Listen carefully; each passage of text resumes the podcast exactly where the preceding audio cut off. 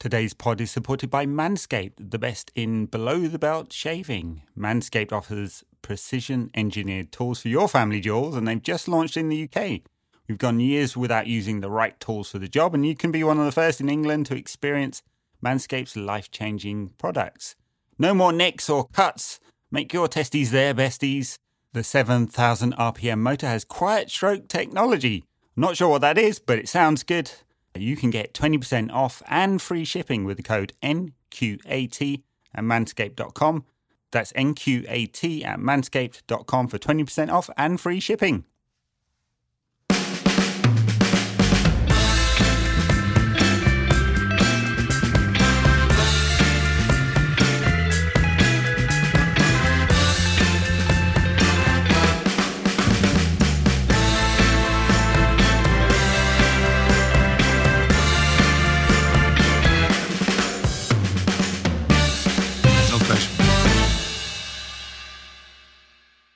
So, uh, slightly faded from memory now, as we have not been able to get our diaries together until Thursday night, like it was the bad old days or something. Oh. Um, but Manchester United, uh, you you predict. I predicted a loss. You predicted a draw. Your optimism was far closer to the truth. Uh, Marcus Rashford, it's all right, a genuine a, a genuine hero of our times. Um, also a hero on the pitch at the end of that game. Yes, I mean. It's actually only two defeats this season, despite all the talk of crisis. Uh, United have lost those games against Palace and, and Spurs, which were bad, admittedly. But yeah, we're pretty bad. Pretty bad. Uh, but um, maybe we're putting together some results. I mean, yeah. s- smashing everyone like Aaron Wan-Bissaka on a night in, apparently. Um, so I mean, who who had thirty seconds into the show for Ed's first Aaron Wan-Bissaka joke? It, it felt like it was definitely coming. I, I had the spread bet down already, so yeah. yeah. it, it, it can't be corruption if you're betting on your own podcast. Uh, look, yeah, um, you know, it was it was. I was not expecting when the team sheet came out for United to put in such a so disciplined. I'd expected with that team sheet. Um, but such a controlled performance. I mean, in the end, nearly had fifty percent of possession. Um, fashioned a, a good number of half chances. It's not great X G here for either side, by the way. Um, you know, no, not too many really clear-cut chances, except from the penalty spot. Uh, but had a lot of control Obviously. over the game. And, and David De Gea made a couple of good saves, but not sixteen good saves. Uh-huh. Uh, and and in the end, Neymar and Mbappé and Di Maria all ran out of steam. Uh, and United yeah. were kind of, you know, they, they were stronger, much stronger at the end than Paris Saint-Germain. Yeah, I, I thought um, to sort of talk about the... I, I missed a bit of the first half because I was working late that day. Um, but every bit I saw just was like Alex Telles putting in a really good corner or... Aaron Wan-Bissaka or Axel Tuanzebe just tackling Mbappe over and over and over again. Um, it's, uh, I think, from an attacking perspective, I well, the first point of praise here is for the manager, the much maligned, including by us, and no doubt will be again, because, you know, I think that that's kind of inevitable. But just everything about this game, uh, tone, tactics... Tactics in starting election, very bold switch um, to go oh, yeah. from the three at the back yeah. to four at the back in the game at one all. We've criticised him for being excessively conservative. This was the opposite. He recognised the opportunity, brought Pogba and Pogba a massive impact, I thought, on United's fluency. Um, and yeah, and, and what a gamble, by the way, to play a back three with Tuanzebe and Shaw in it. Shaw, having been in awful form, he has looked good in Uh, a back three, like you, I've seen you say, this is partly because that he has less flexibility and so he's less likely to make a horrific positional error.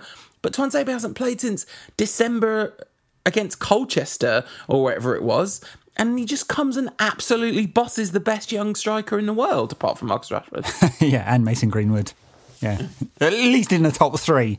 Uh, so yeah, yeah look, um, I mean, I think it, uh, I've seen a few takes from certain quarters, which go along the lines of Uh, are you all sorry now? Those of you who are hating on Ollie, look at what he did. Uh, you can't you can't celebrate this win uh, and criticise him.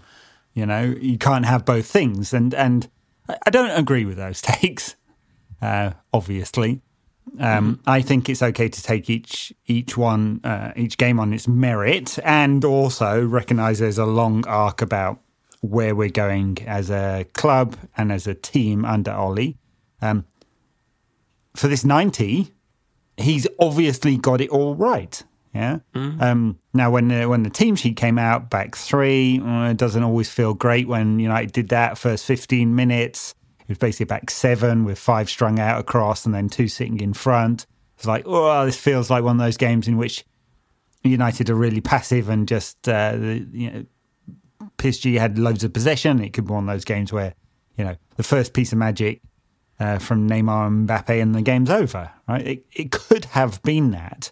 Um, he's gambled on building control uh, for the first hour or so. I, I don't think he... I, I don't know. Maybe, maybe there's been some scouting that says P S G would run out of steam. I'm not sure that's right. They they obviously didn't have a pre-season, much like United. Um, but they've had quite a few games since then uh, in which to warm into the campaign. But, you know, he's gambled on getting control and maybe something would come later. Uh, and, uh, and the control piece coming first. And and that worked. Um, you know, sure, maybe that's his best position now. I, I still don't think he's a, a great... Definitely. I don't think he's a great central defender, but um, with three in there, the margins, and, uh, you know, quite narrow, the margins for him making mistakes are definitely smaller, for sure. Uh, and then you, you mentioned Alex Telles, who had a very promising debut, didn't do any, didn't make any mistakes defensively. Uh, offensively, looks like he's got a great left peg on him, doesn't he? Which was basically the, the preview of his talents anyway. Um, and and then, as you say, uh, at the right time, he he it was a massive gamble. It feels like feels like a massive gamble, didn't it? To to switch from a uh, a three to a four at the back, uh, you know, put in the extra creative midfielder, and then go for the win. But in the end, he's seen. Like P S G running out of steam, and they really did. Like almost nothing of note created in the last fifteen, twenty minutes of that game. And I don't think it's wild to think that there would have been some scouting that says these lot might run out of steam because of the preseason stuff combined with... I mean, they had less of a preseason than United. And like you said last time, the French league season had started before P S G's last season finished. Um But they also had like loads and loads and loads of players out. And beyond the front three, they just offered so little. They just did not look like a good team at all. So uh, for two reasons, because when you when you gamble in any field of life, what you're trying to do is have the odds in your favour. If you're trying to play poker, you don't know that you're going to win, but you try and get the chips in with a better hand than you're, more of a percentage chance that you'll that it's a good gamble than it's a bad. Now, we've talked, categorised Fergie over and over and over again. Almost the perfect definition of Alex Ferguson's entire career is that he's a really, really good gambler. So it doesn't always work, but it works much more often than it doesn't. The house always wins. Fergie always wins. The the data points that you could say justify that big gamble um, in the second half were the the individual performances of the defenders. The fact that Wan-Bissaka and Tuanzebe in particular were clearly just absolutely bang on it.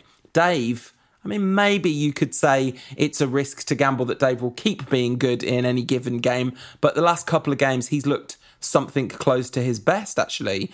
Um, and then when you combine the fact that Uh, one-on-one defending should be better than it normally has been, given what we're seeing in front of our eyes, and what a shambles P S- P S G looked from behind the back three on. It's actually a pretty good gamble in terms of it's not just like a one in a million shot that it worked. You know, it, it should have worked more times than it didn't. Effectively, I don't know if that's true, but it's a theory. Yeah, um, and look, anyway, the ga- the gamble paid off. And United came strong, and and it, look, it's taken a, a, a brilliant goal to to actually win it. So, uh, although United were strong in that second period of the second half, I don't think we were smashing down the barn doors or anything. Unlike Aaron Wan-Bissaka on a Friday night, no. Ah, this is a podcast, so you can't see Paul's eyes rolling into the back of his head. Yeah. I, I, we'll, we'll get that going again before the end of the show. Anyway, um, shall we talk about the goals and some of the details of the game? Sure. And and United took the lead through um, Bruno, who missed his second spot kick in a row. That was terrifying, that was. It was like, oh, the natural order of things has suddenly been, you know, when Obi-Wan feels that Alderaan has been destroyed, felt a little bit like that. Um, uh, have have all goalkeepers now cracked Bruno Fernandes? But no, it turns out that they have to cheat to have a chance at saving his penalties. And fortunately, the village, the vigilant good guys at the heart of football, making sure the rules are properly applied in the fashion that we've encouraged and supported right from the beginning, uh-huh. um, uh, noticed that Kimpembe, um, Kimpembe, Mikayla Navas had taken a little hop, skip of uh, and step of his own off the goal line. Yeah, I mean, I do wonder whether goalkeepers have to have a saved penalty retaken in order to, to learn the new rule. We, they freaked out P S G. I mean, what was the point of them surrounding the referee and complaining? I, I, I don't, I didn't quite get that. I mean, we know what this is about now. The the V A R looks at it and concluded. Well, in fact, the linesman. Uh, first pointed it out. I think he would have called it anyway, but the V A R um, has, you know, all the angles plus the stop motion. It's as clear as day. The the edict has gone round from on high. Everyone knows the rules now, and and as nitpicky and jobsworthy as this is, this is the rule. And, and you know, as Dave found to his cost the other day, um, so it's going to be called this way throughout the season. So. Yeah, I like to think that the P S G, I don't know what French is for, le jeu est parti, le jeu est parti, the game's gone, the game's gone. Um, I think that's what they were shouting. Uh, Bruno was then, it was very fun, like Darren Fletcher from, not our Darren Fletcher, good, get Darren Fletcher, the, the lead commentator on B T Sport is, I think, the worst commentator in the game. Um Fernandes hit exactly the same penalty the second time as the first time, and he goes, he's got it spot on this time, that's a brilliant penalty from Bruno Fernandes. Like, it's the identical penalty, and okay, he sent the keeper the right the wrong way this time, which is that makes it better, but it was it was very funny to see him put the ball in almost exactly the same spot it just got saved and be wildly praised. Yes, for I'm it. sure that, that I'm sure there is a psychological theory about, you know, um, focusing on outcomes here rather than inputs. Uh-huh. uh, yep. Yeah. Uh, fine. Good Good for Bruno. I mean, you know, the advantage is massively with the attacker and even more so now. Um, I do wonder, like, so the the average, it depends on which division you look at, but the average number of penalties scored is somewhere in the region of eight out of ten. Um, and uh, I do wonder whether that'll go up slightly. And we're going to see yeah. more penalties, so we'll get a bigger data, bigger data set. Uh, and now um, goalkeepers have less of less of an option. Uh, maybe they'll try some different things. So that was towards the back end of the first half, right? And then it was early in the second minutes. half. What's what's that? Sorry, twenty-three minutes. Oh yeah, okay, there you go. Right, so early, earlier than I thought. And um, United were in the ascendancy for for a good period, and and. Basically, I know I keep talking about this, but Tuanzebe and Wan-Bissaka's one-on-one defending in that game was absolutely, totally and utterly elite. You know, we talked about Wan-Bissaka and the limitations, and I keep coming back to the point that um, he does what he does well to a level that almost no other fullback does. So we do need to talk about his exceptional strengths as well as his limitations. Um But the two of them were just, I mean, utterly magnificent. And Tuanzebe looked like, I mean, he looks like United's best centre-back. It's very simple. I mean, it's one game and who knows. But in that game, he performed better than any United centre-back has done since, oh, I don't know, the last time he played. Well, that's it. That's the thing. Like, every time we see him, you you know, you get the feeling that he's, uh, you know, a really classy defender. And um, just just one that has had a, a career of of injuries, and and it's, we we talked about him around this time last season, or maybe more like eighteen months ago, and he spent time at at, um, at why am I forgetting Aston Villa and Fulham, um, Fulham, or was it just Aston Villa? Can't remember. Can't remember. I remember him going to Aston Villa. I didn't know there was another one. No, no, probably just Aston Villa. I'm blanking uh, because I'm getting old, or something like that. Uh, and, yeah. and and and even then, he only played about half the available minutes because of injury, and he'd had injuries at, at youth level as well. And he's had injuries since coming back to United. I mean, the beginning of last season, he was basically given the opportunity to stake a claim for a place and got injured very shortly afterwards. And uh, like, not big injury, little injuries. And then he got a more serious hamstring injury in that game against Colchester in December of nineteen, and hadn't played since as a result. And, and uh, you know, it's... It does feel kind of now or never. It's not now or never, but it's not far off it, because he's twenty-three in mm. six weeks' time. He's no longer a kid, and he's played hardly any football at the top level. For a player mm. that good, yeah, you know, who's got all the tools, the pace. I mean, he hit one cross-field pass that was about seventy yards.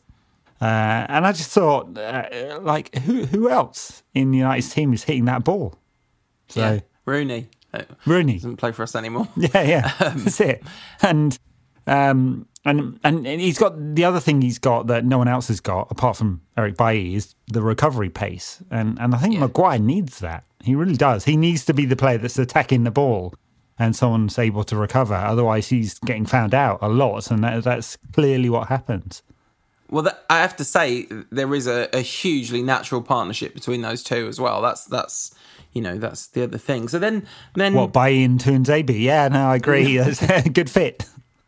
Um, no, uh, yeah, I just think Tuanzebe's got what Maguire needs. And actually, Maguire probably could help Tuanzebe too, because, you know, Maguire can be so dominant in the air. Not that Tuanzebe is bad in the air, obviously. Um, then, so, United did well, snuffed out a lot of P S G chances, a couple of good saves from Dave. And then... They get a corner, and Anthony Martial, who had um, a, a, a difficult day, I think. Did he? He won the penalty. Yeah, he totally did. He won the penalty uh, for United. But I thought United's two forwards, I mean, they obviously made extremely telling contributions in winning the penalty and then winning the game. But they both slightly struggled, I thought. Um, yeah, I thought they were too far away from each other most of the time. Yeah, and, yeah. You know, at, at times Rashford's trying to play the the one two. twenty yards away from, from Martial with three defenders in between them. So, um, and at yeah. times, Rashford's trying to play a cut-through pass when he had about forty acres to run into and shoot. It was it was very it, unfortunate. It was odd. I mean, given the goal he scored and the, the yeah. quality of that finish, why he seemed to refuse to shoot earlier in the game. But anyway, yeah, so they, they didn't have... I mean, the two of them, it fine. They made contributions, but they didn't have great games. No, uh, but behind Martial, them, no course. one had a bad, bad game, right? Br- no. Bruno was excellent. Uh, Fred and McTominay in midfield. Uh, energy, defensive discipline, good use of the ball. Um, you know, McTominay playing the first half with one contact lens. Yes, yeah, it came out halfway through the first half, didn't it? Yeah. yeah. Uh, I mean, I wear contact lenses. Uh, uh, like, that's impossible. I don't know. Maybe he wandered around with one eye closed or something like that. It's a, it's a truly horrible feeling. I think yeah. everyone who's got contact lenses is nodding along now, because it, it just sends your equilibrium completely off. Um, and we talked about Telles uh, and his delivery. I think that's um, especially from set pieces. I mean, he's no Phil Jones, but but. Um, I mean, having if he plays a lot of games, and we've got Bruno and Telles taking the set pieces. That yeah, is some... it's much stronger. Yeah, yeah. Wan-Bissaka doing Wan-Bissaka stuff. Oh, uh, and making tackles. Just... They're going to keep coming. Yeah, I mean, yeah. Like Even him. Lindelof um, had a good game. Maybe he just yeah. doesn't need Calamity Maguire beside him in order to play well. Possibly. Um, I, I, the Martial, one of Martial's extremely telling conversa- telling um, contributions, unfortunately, was uh, one heck of a near post flicked header. Um closed his eyes. What are you doing, Tony? Quite quite early in the second half. And, and I was a bit worried at that point because it felt like that was exactly what we didn't need to do. Like, just give them a lifeline, give them, you know, allow them to smell blood kind of thing. But actually, it wasn't like a massive onslaught followed. I mean, they did have periods where, as you'd imagine, they had periods where their fine attacking players created some promising situations. But we mostly either snuffed those out or De Gea, you know, was more than equal to the challenges. And and I did think we looked more likely to score. I mean, that that one which won't show on the X G map where Rashford was in acres of space, like I said, um, that was a that was sort of indicative of how much joy we could have had on the counter-attack. And and it came from like a very simple ball from Fernandes that I think that one, I might be thinking of a different one where we got in behind with a simple ball. So, you know, United were somewhat profligate actually. And, and it was fantastic that they weren't punished for that because Marcus Rashford, who had looked desperately short of confidence all game in spite of having scored a really good goal at the end of the Newcastle game, suddenly found his mojo and hit a shot that made it look like he was brimming full of confidence. Yeah, I mean, fourteen chances each, uh, which will tell you it's a, a fairly even game, and, and United creating fourteen chances away from home at Parc des Princes, you know, the European Cup finalists from just a few weeks ago, is it's impressive. I mean, a lot of that's about structure of the game as P S G pushed forward and, and the way they played with their fullbacks, United were able to break very effectively. Uh, and this, this wasn't parking the bus by any means. It was a it was a very um, sound tactic in this particular game. Um, six of fourteen on target from United and five of fourteen on target from, from P S G. You know, this was a an even game in which the tactical battle was was won by United. And yeah, you know, it was it was interesting that uh, Tuchel made five, his, all his five substitutions. Um, well, well, all three of his five substitutions pretty early. Um, and then two more as, as United took the lead. And, and uh, Oli didn't, he only made one until Rashford scored, and then he made two others to try and waste mm. some time. Um, he uh, maybe forgot that he's got five substitutions in Europe. But I think it, I think it was also about the, the way that the teams were using energy, because United United had been able to, you know, their tanks were very full by the end of that game. And, and the one substitution he made is this thing that we, you know, we have accused him of, and lots of people have accused him of, and rightly so, of not being able to substantially influence games from the touchline. But he absolutely did in this game. He, he you know, he won the one-on-one tactical battle with the opposition manager as much as anything else. And, and, and it, it is bold at one all to say, yeah, we're going to roll the dice. Mm. And, you know, turned it into a cup tie, didn't it? I mean, the the amount of back and forth attacking there was in the second half of that that um, that match, or the second half of the second half of that match, was was interesting. But he, he gambled that United would create the better chances, and that that that was true as well. Yeah, and it, it comes back to this thing that, you know, we've we've talked a lot about the doom and gloom. And by the way, uh, just after the break, we'll be talking about the finances for some extra doom and gloom fun. Um, but United have got a team that is absolutely packed full of talent. There are problem areas, there's problems with strength of depth, and there are areas where we don't even have a really obvious good first choice, first eleven player. But the talented players in that squad are incredibly talented. And when you put M- a bunch of them on the pitch together, they will more often than not. That's, you know, that's why I think, I think two weeks ago I said United are going to finish seventh or eighth or something. Yeah, yeah, that's that, right. That's why it, it um, that's why, no, I think it was, you, you'd said it's going to be like close to a miracle if we finish in the top four. And I just don't think it will be close to, to, to a miracle, because we have got such a high level of quality in certain key positions, and when it comes off, it really comes off. And I think it that will continue to happen a lot. Like after the Palace game, I think I said on the show, I'm not worried about our good players being rubbish in this game. Like that's that is just not a worry, because that's a lack of preseason. That's all all these things. Spurs was a bit of a worry because it felt more like a kind of collective capitulation in a way that you don't you don't want that mentality to be around. But this was a really good example, and, and they're going to have to start doing this against weaker teams. Although, to be fair, they did, for ten minutes at least, do that against Newcastle in the previous game. So It was a it was a good game, and it's a massive result, obviously, just in and of itself. It's well, a huge well, just result. In terms of qualification for the the round of sixteen of the Champions League, sure, of course, yeah, yeah. G- going to need that income, uh, as we'll talk about when we get onto this uh, that part of the show. But uh, yeah, of course, this is this this was you know on paper the hardest game of the uh, of of this first round, and United mm-hmm. banked three points already. Win the home games, or win two of the home games and get a couple of draws, and United will be in the in the, the round of sixteen. Yeah, and of course, winning the home games is no mean feat. It's been a while since we beat P S G at home. Um, if if we remember back to that glorious night in Paris, was in fact created by a pretty miserable night in Manchester. So that's right. Um, but Marcus Rashford uh, kind of followed that up by campaigning vociferously against our callow, feckless, selfish, um, class ideologue government into trying to, uh, wait a minute, uh, this wildly crazy socialist idea. Oh, yeah, stop children from starving. Um, and uh, unfortunately, this time he was unable to influence government policy, but he will. And where he doesn't, he'll be a rallying cry around which people step in where the government should be. Yeah. Um, do, do you know who his latest supporter is? Uh, yeah, Nigel Farage. Yeah.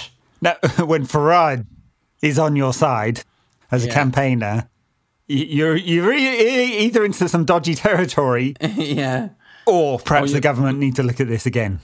Yes, I suspect they won't. But you know, like even in defeat, in terms of the the the oh god, I'm, I'm welling up. it's it's been a long day. Um, but even in in parliamentary defeat, Marcus Rashford will win out here because there will, without doubt, be children who, um. otherwise wouldn't have enough to eat, having enough to eat because Marcus Rashford exists. And not sure? How many of us can say that, you know? Um, no, I, I have, uh, apart from my own uh, little little people, I have not fed a hungry kid in some time. so, so, yes, look, you know, Marcus Rashford has, uh, you know, achieved um, what many people can't with or without power, and he's used his platform for, you know, a tre- tremendous amount of good.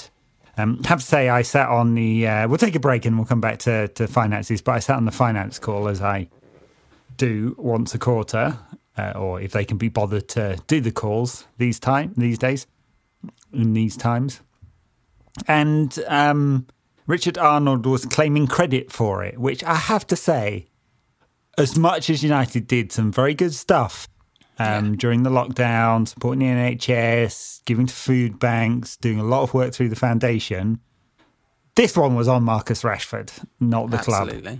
Absolutely. Uh, no. And, you know, he's he's he's winning hearts and minds. I mean, the amount of schools that are having days talking about Marcus Rashford or building collages or talking about um, the importance of of having a good lunch to education and educational outcomes is huge, you know, just, just I mean, anecdotally based on the number of Twitter posts going around about it. Mm. You know, he is winning hearts and minds here because it really does take a stone-cold heart to say, you know, and clearly we don't believe this, but if you're of the uh, mindset, uh, and you can still listen to our show, we, you know, broad church, Um, if you're of the mindset to blame poverty on the poor, it takes a stone cold person to blame poverty on a child.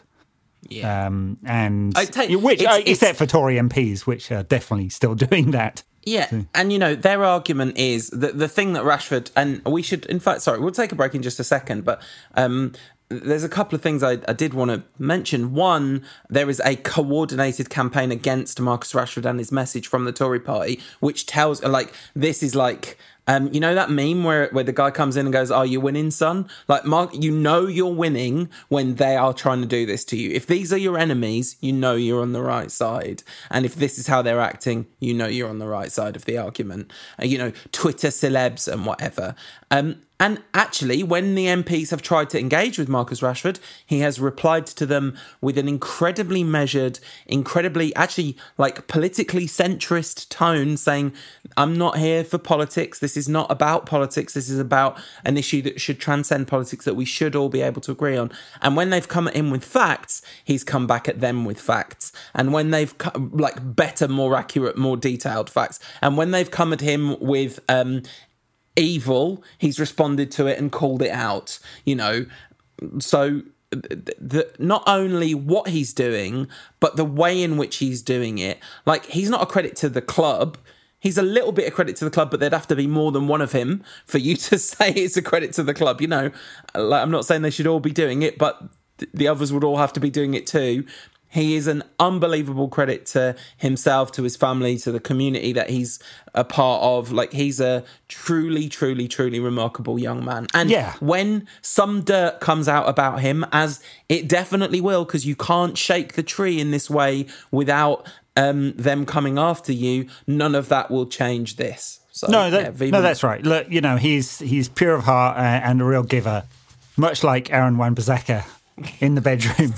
You're a bad person, Ed. Never let anyone tell you different. Let's take a break. We'll be right back. If you want more from the show in between shows, check us out on the socials. We are N Q A T Pod on Instagram, Ed's at N Q A T Pod on Twitter, and we are under our real names on Facebook at No Question About That. Okay, so we ended on a brutal note there after uh, after a heartwarming moment. Let's um, continue the descent into the pitfalls of the evils of capitalism and talk about United's financials. Can you uh, can you break it down for the people, Ed? What is going on? Do we have any money? No. No, we are stone cold broke. um, uh, it's, it's really interesting how they delayed and delayed and delayed this. So th- this... This uh, this is uh, full year results, basically, um, uh, for the financial year nineteen twenty. So it's to the end of June. Typically, they did give some information uh, beyond that in the call. Um, and this is normally at the beginning of September. And obviously, we're into to late October now. Um, so they've delayed this a long time for reasons, you know. Reasons, I guess. I think they wanted to try and um, give some positivity. I have to say, I find the actual call a massive waste of time um, because they don't give any information that's not in the press release um, or, or the investor information. And no one on call asks any sensible questions. And the only people that get called to ask questions are from the big banks. So that said, um, so United's revenues are down more than one hundred million uh, year over year. Th- this reflects both the impact of the pandemic and the closed stadiums and the rebate to television, um, as well as United being in the Europa League last season and not the Champions League. Um, the, that actually, that bit actually has a bigger impact. We will we will see the impact of closed stadiums into this financial year as well. Um, they Cliff Beattie, the uh, C F O, gave some details on Uh, what we think the impact of, of the pandemic has been. So uh, the estimate is about seventy million pounds to date, um, but with significant pain to come. Uh, so the seventy million pounds is is uh, made up of lost broadcasting income, income so broadcasting rebate, uh, some sponsorship uh, rebate, uh, and uh, predominantly um, no fans in the stadium. Um, they're, they're, they're, the the impact on cash reserves is absolutely astounding. So more than a two hundred fifty million pounds change in cash. Now, some of that is what we've just said um, uh, in terms of uh, lost income from stadiums. It's also a deferment on some sponsorship. So they're not paying until uh, we get back to normal football. Um, uh, it's also... Um, the uh, the likely rebates to come or uh, withholding of T V money. Um, and it uh, is uh, the fact that United um, chose to make ex- what they called accelerated payments uh, on, on um, money owed for transfers. So they're trying to pay some of that down. I don't know why, but they mm. are. I wonder if that's. I wonder if. I mean, I have no idea, but I maybe I mean, that's it, reputational. It will free up some room. It will free up some room down the right. line potentially. Um, they guided about. Uh, they said about one hundred twenty million in um, this financial year on transfers. Uh, obviously, a significant amount has already been spent. Uh, so that would suggest don't get your hopes up for Sancho arriving next summer, folks. Um, oh, in January, or in January. Yeah. Uh, oh wait, are, are we talking about? That money includes next summer's transfer window. Yes. Because there was not a lot of overhead in what they said compared to what's been spent, right? No. Wow. Yes, things wow. can change. Things can yeah. change. So a big sale might change that. Um, net, net. They did talk about net. They they uh, bigged up the fact that they claim, and I've not verified this, uh, mainly because I couldn't be bothered, that uh, mm-hmm. over the last two years, so you know, however many windows, that United are the biggest net spenders amongst any of the European elite clubs. Right. I think I think they were taking this as the financial year and not counting Chelsea's spend this summer. Um, but we'll see, you know, I don't know. Because um, that's um, really huge. It's really yeah. interesting that they, they're prepared to admit that that's the case, given that they are, that they've not built a kind of elite level, absolutely un like they've not probably not built a, a squad that can challenge for the league. No, no, none and, of the analysts you know. care about that. They they no, don't know. Yeah, yeah, so they don't get those kind of questions. They they what they what they try to do with these uh, position United as healthy, healthy, healthy, but you know, oh, these terrible things from the outside, but we're we're planning for it. So um, yeah. they've they've increased their um, revolving debt facility up to two hundred fifty million. I think that's. Um, Some level of prudence because of the next thing I'll say, um, but also some level of panic, I think, about exactly what the cash position will be. Um, so they also said that they don't expect fans to be back in the stadium. The government has guided them that it won't be before March twenty-first, um, and even then likely to be a much reduced capacity. Yeah. Um, so, yeah. Which is, it can't be a surprise, honestly. I, I know there's no, a lot of people of course. fussing about the fact that Uh, there's a concert at the uh, Albert Hall or, or whatever. Um, but when the scientific advisory group is saying no mass events, um, the problem is the concert at the Albert Hall, not the fact that there are no mass events over here. Yeah. Um, and I know none of us want this, right? But um, but the knock-on effect is more people uh, in a grave. You know, so this is really serious, as are United's finances. Um, what else did they say? They said um, they uh, the cash position is also worse because uh, they haven't had season ticket revenues and they've had to defer sponsorship. And then they did a really interesting thing where they kind of talked about the Chevy deal, which is supposed to run out in the summer of twenty twenty-one, and added an extra six months for a, for a tiny, tiny, tiny amount, amount. Of money. It's eleven million pounds extra, um, and also an agreement that all future payments for what's left of their eighteen months of the deal will be in pounds, not dollars, because the original agreement was made in dollars and the fluctuating pound-dollar rate meant there was no stability in, in you know, it, it it it literally it went from fifty-four million at the low end to eighty million at the top end, mm. um, depending on the forex rate. So they've hedged against that. Uh, what else? Oh, yeah, they picked but- up the fact that they'd... Uh, got eight new sponsorship deals um, and renewed eight existing partnerships uh, and made a big thing about a new media rights partnership with Alibaba in China. So I've got a question about that Chevy deal. That eleven million represents, uh, I mean, it, this is a seven hundred fifty million deal over five years, right? So uh, what's six months of that? That's... Oh, yeah. It's, me, it, it's, yes, yes. It's tiny. It's a, it's a, it's a very... It's a sweetener.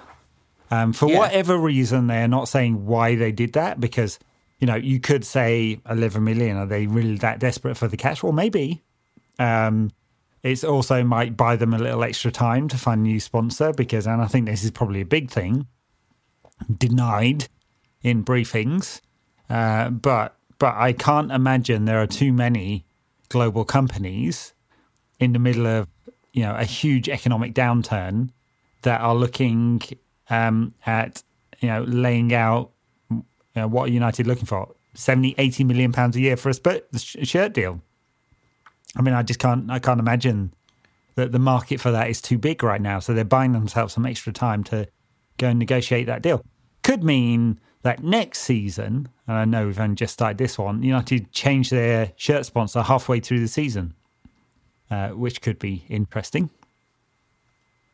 That's yeah, it. Oh, and right. The Glazers confirmed that they've taken twenty-three million pounds um, in uh, dividends this year. ninety-seven thousand pounds less than last year. So they took a pay cut, you know, the heroes that they are. I just did I just did a quick bit of maths. So seven hundred fifty million, seven hundred fifty tie, uh, divided by five, that's one hundred fifty million a year, right? So you divide that by twelve to get the monthly fee, and that's twelve point five million per month. Yeah. So Do- dollars, dollars that is. But yes. Oh, yes, is that yeah. dollars? Okay, right, right, right. So there's some, but still, you're not. We're not far off. They're getting. They're paying one month's worth more of the money to get six months more sponsorship, effectively. Something like and, that. Yeah. And if they change sponsors in mid-seasons, that means replica shirts going through the roof. Real weird. Yeah. Um. So uh, they also, of course, bragged about increased social engagement. Even oh God, though- there's a whole. There's a whole piece about that. I mean, I was just waiting for it. You know, it's always the waffle up front, and then they get into the social media reach. Uh, and what, what they didn't say is the percentage of positive and negative social media engagement. It doesn't matter, folks.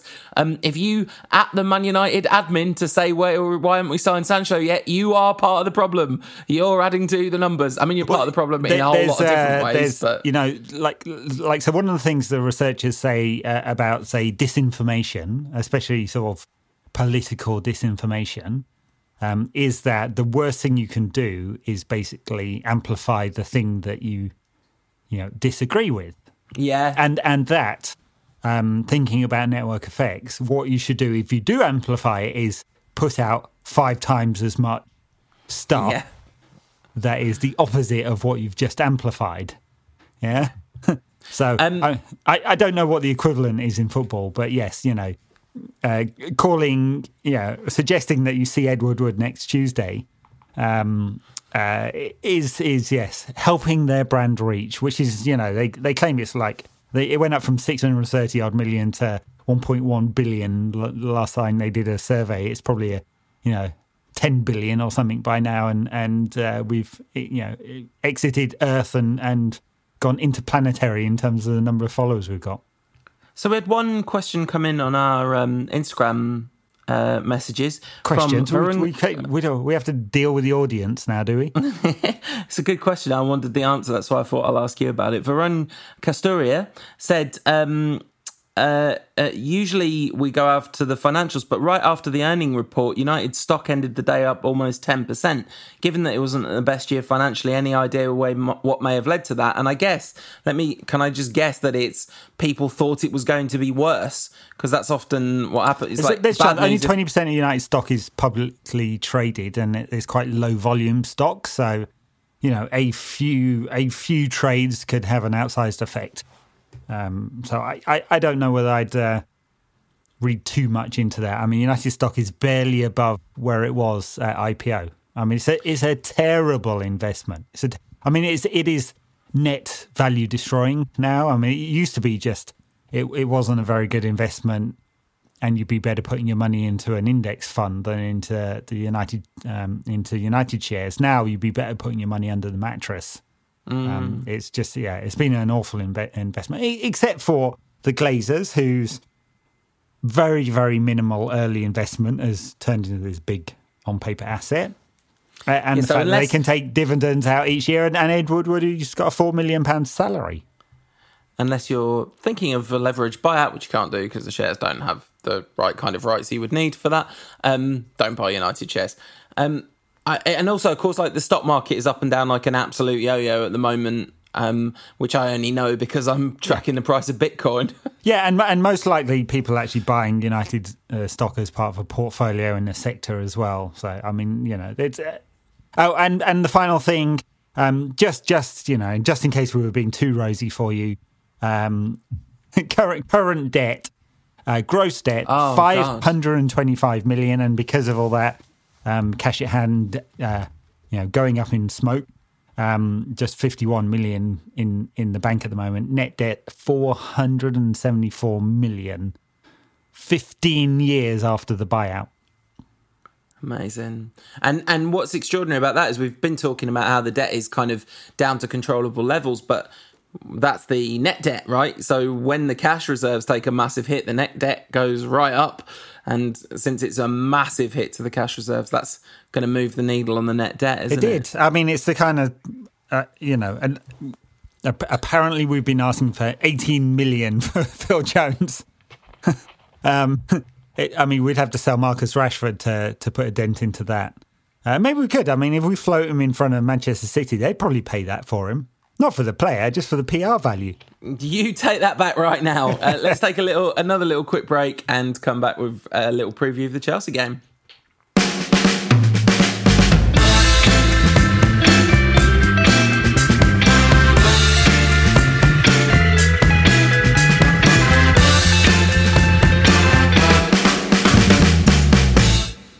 Okay, two financial powerhouses going up against each other, the big net spenders. Um, and uh, I don't know, Chelsea uh, somehow had a nil-nil draw, which I, I did not think was mathematically possible anymore. Um, but you cannot see these two teams uh, coming up with a nil-nil draw. And the one thing that I hope beyond anything else for this game is we go the heck at them, because uh, Chelsea have a very definite strength and a very definite weakness, and it would be good if we could exploit the one um, yes. rather than try and minimise the other. Uh, like Chelsea's last six games, they've scored six, three, just the one, but four in the penalty shootout, four, three, and then nil against Sevilla, although that was a top quality side they're playing, obviously, so... Yes, um, with all those attacking players, they've they've got tremendous strength in attack, and, and we talked about Timo Werner on the backers content last time out. Yeah. You know, he's he's really coming good, and and Havertz behind him, um, a real creative powerhouse, and and whatever combination of of Mason Mount, Pulisic, Ziyech, um, they want to play in wide areas. It's it's all very high quality. So, you know, they've they've spent a lot of money and spent it pretty well. What they didn't do, which is absolutely criminal now looking at it, um, is is buy a central defender and a goalkeeper. Um, well, they bought the goalkeeper, but they haven't played him yet. So, I don't know. Is he has he been isolating for COVID? What's what's the I reason why Mendy's not playing? Is he not no, fit? No, I think he I think he played against Sevilla. Right. I, I, unless I'm much mistaken, I think he played this game. Um, I'll, I'll just quickly look that up. Um, but he did. You're more, correct. Yes. More significantly than that, I'm pretty sure that um, Petr Cech was registered as uh, potentially being able to play in goal. So while we have got four or three really high quality goalkeepers, um, Chelsea are Chelsea are using Petr Cech as a backup. It's, I mean, it's logical, you know. I mean, I'm sure it's uh, if a crisis hits, hopefully it does. Um, not that I'd wish ill on on any of their players, of course. Um, so yeah, I mean, it's it's going to be it's going to be an interesting uh, sort of clash. Uh, I will we'll see whether Maguire's back, of course, and whether he comes back into the side, and what does that mean for um, the shape of the side? Is he going to match up? Um, or you know, or is he he's going to continue the three at the back? Um, Lampard won't play three at the back, I don't think, uh, or or revert back to the four two three one. Does Pogba come into the side? Um, given would you give, would you start Pogba? I'm um, obviously I would. Yeah, yeah. No, I think you? I think I think so. Yeah, I mean, uh, obviously um, it depends. Um, the only reason you wouldn't is if you're going for a counter-attacking strategy. Oh, once so again, good. But he's that so feels quite counter, risky though. given the given both you know Chelsea's strengths and their weaknesses. You want to put them under some pressure, don't you? Yeah, and but Pogba's really good in counter-attacking situations, though. Like he's, you said, who else at the club can ping a pass like Tuanzebe? His Pogba is obviously the answer. He's, you know, well, actually, so can Fernandes, obviously. But I, I don't know. I, I think there's this is this is a really fascinating game that, that I have no idea how this. This game's going to go, because it does feel like two really top-heavy teams going up against each other. I mean, their their front three whichever combination of players it is, or front four really, because they've been they played four two three one against um, Sevilla. Their their front four is more than a match for our defensive line. I wonder if I wonder if there isn't some logic to just trying to repeat the trick, because you know you, we shut down Di Maria, Mbappé, and Neymar playing that way. Well, you can if you can do that, you can shut down Werner and Havertz and Pulisic, right? Um, it's not like Chelsea have got more attacking weapons than no, than they've got P S G. Plenty of weapons, but yeah, um, but but look, Kepa, Christiansen, and Zuma—that's a massive soft underbelly. I mean, yeah, I guess surely Mendy, they I should be Mendy thinking play. about like the yeah, you know, how are they going to stop Rashford, Fernandes, Martial, Greenwood, Pogba? Shouldn't shouldn't they? I mean, look, yeah. it's I. You know, I know we just praised Ollie for making a very bold change. Um, if I was to err on the side of prediction, it would be a more cautious outlook, probably three at the back and probably very similar. You know, he does tend to, following a successful performance, follow a similar pattern. I have no data on that, but that's what I feel is true, so I'm sticking to it. Um, so, I, you know, if I was guessing, I think that's probably what he'd do. Um, if I was selecting... You know, I know we all have recency bias, but I, I think I would probably, you know, try and put Chelsea under pressure. I mean, they conceded three against Southampton. You know, United can definitely cause them problems. But I don't. I, I there's a slight there's a slight kind of. I, I to me, there's a disconnect in the logic there, because it's not like if we play three at the back, that means we are not going to be putting their defensive line under pressure. In fact, we're very likely to put their defensive line under pressure, because we actually had quite a lot of the ball in that game, and and um, and the the wing backs, particularly Telles on the left, could you know really make a big impact going forward. It's just that we then have a little bit of additional stability. I'm not suggesting we park the bus against Chelsea. I'm just saying that you can play that formation without saying, okay, here you are, Chelsea, do your worst. You know, no, um, no, sure, but but at the beginning of the Paris Saint-Germain game, United did give away a lot of possession. They were behind right. on possession in. I mean, it depends how you calculate it, right? So two ways of calculating possession, time or passes, right? So um, uh, on on passes, United had thirty-nine percent of the possession. On time, forty-nine percent of possession. Um, and that was very much to do with the style of play. Um, you know, not a lot of passes in this game from United.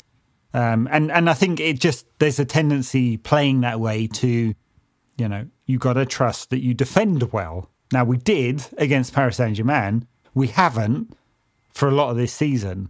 And uh, and then, you know, do we can do we trade off too much of the potential to put Chelsea under pressure by having more of the ball in midfield and spending more of the time in their attacking third or not, is the question. Mm. So um, the... other question, of course, is that Martial will be out um, because he's still suspended Good point. for his terrible violent conduct. um, I wonder whether we'll see Edinson Cavani play some part in this game. I imagine it seems reasonably likely that we will at least see him coming off the bench. Yeah, I mean, he, he hasn't. I'd be really surprised if he starts the game. He's not played a game in eight months. You know, he can't possibly be fully match match fit. He's been training at home on a running machine, so... Um, that's yeah. It's definitely not ideal preparation. Uh, I, I yeah. I'm sure like fifteen minutes at the end of this game or something like that. Um, the the balance I'd forgotten that Martial out is out. The balance up front will be interesting. Um, you know, Greenwood has uh, missed the last couple of games. Is he fit? Is he in trouble? What's going yeah, on there? Some some talk that there's some worries about discipline in. Yeah, very... he's turned up late a few times. You know. And um, we do not have the same attacking depth, you know. Quality, yes, but depth, no. Uh, you know, that, that may factor into it as well, because playing two attackers or three attackers makes a big difference, mm. right? And, you know, Dan James coming into the picture or no Dan James coming into the picture. Yeah, absolutely. Uh, and I... If I could choose, I would choose the latter of those two. But anyway, all right, let's, um, having said this game is really difficult to predict and there's a load of variables, let's pick random numbers uh, and suggest what we think the scoreline is going to be in this one. I'm going to say two all. Yeah, I was going to I was going to go for a three all draw, so I'm going to stick with it. Three all draw, as is the style of the times. Um, Great. Thanks for listening. Three thanks for being listening, a very everyone. important number. Aaron Wan-Bissaka knows. Um, Jose putting on Instagram a picture of him holding three Europa League balls with the caption, "Is this three for the three we conceded against West Ham, the three wonderful goals we scored in that game, or the two Europa Leagues I have in my pocket and the one we're going to get this season?" He needs help. Anyway, it was lame. Um, it was really lame. Yeah, it was really bad. He needs P R help, um, I meant, in that sense. Uh, someone to write his captions for him. Thanks for listening, everyone. We'll be back with another one of these after the weekend's game against Chelsea, and looking forward to that. Have a good one, everyone.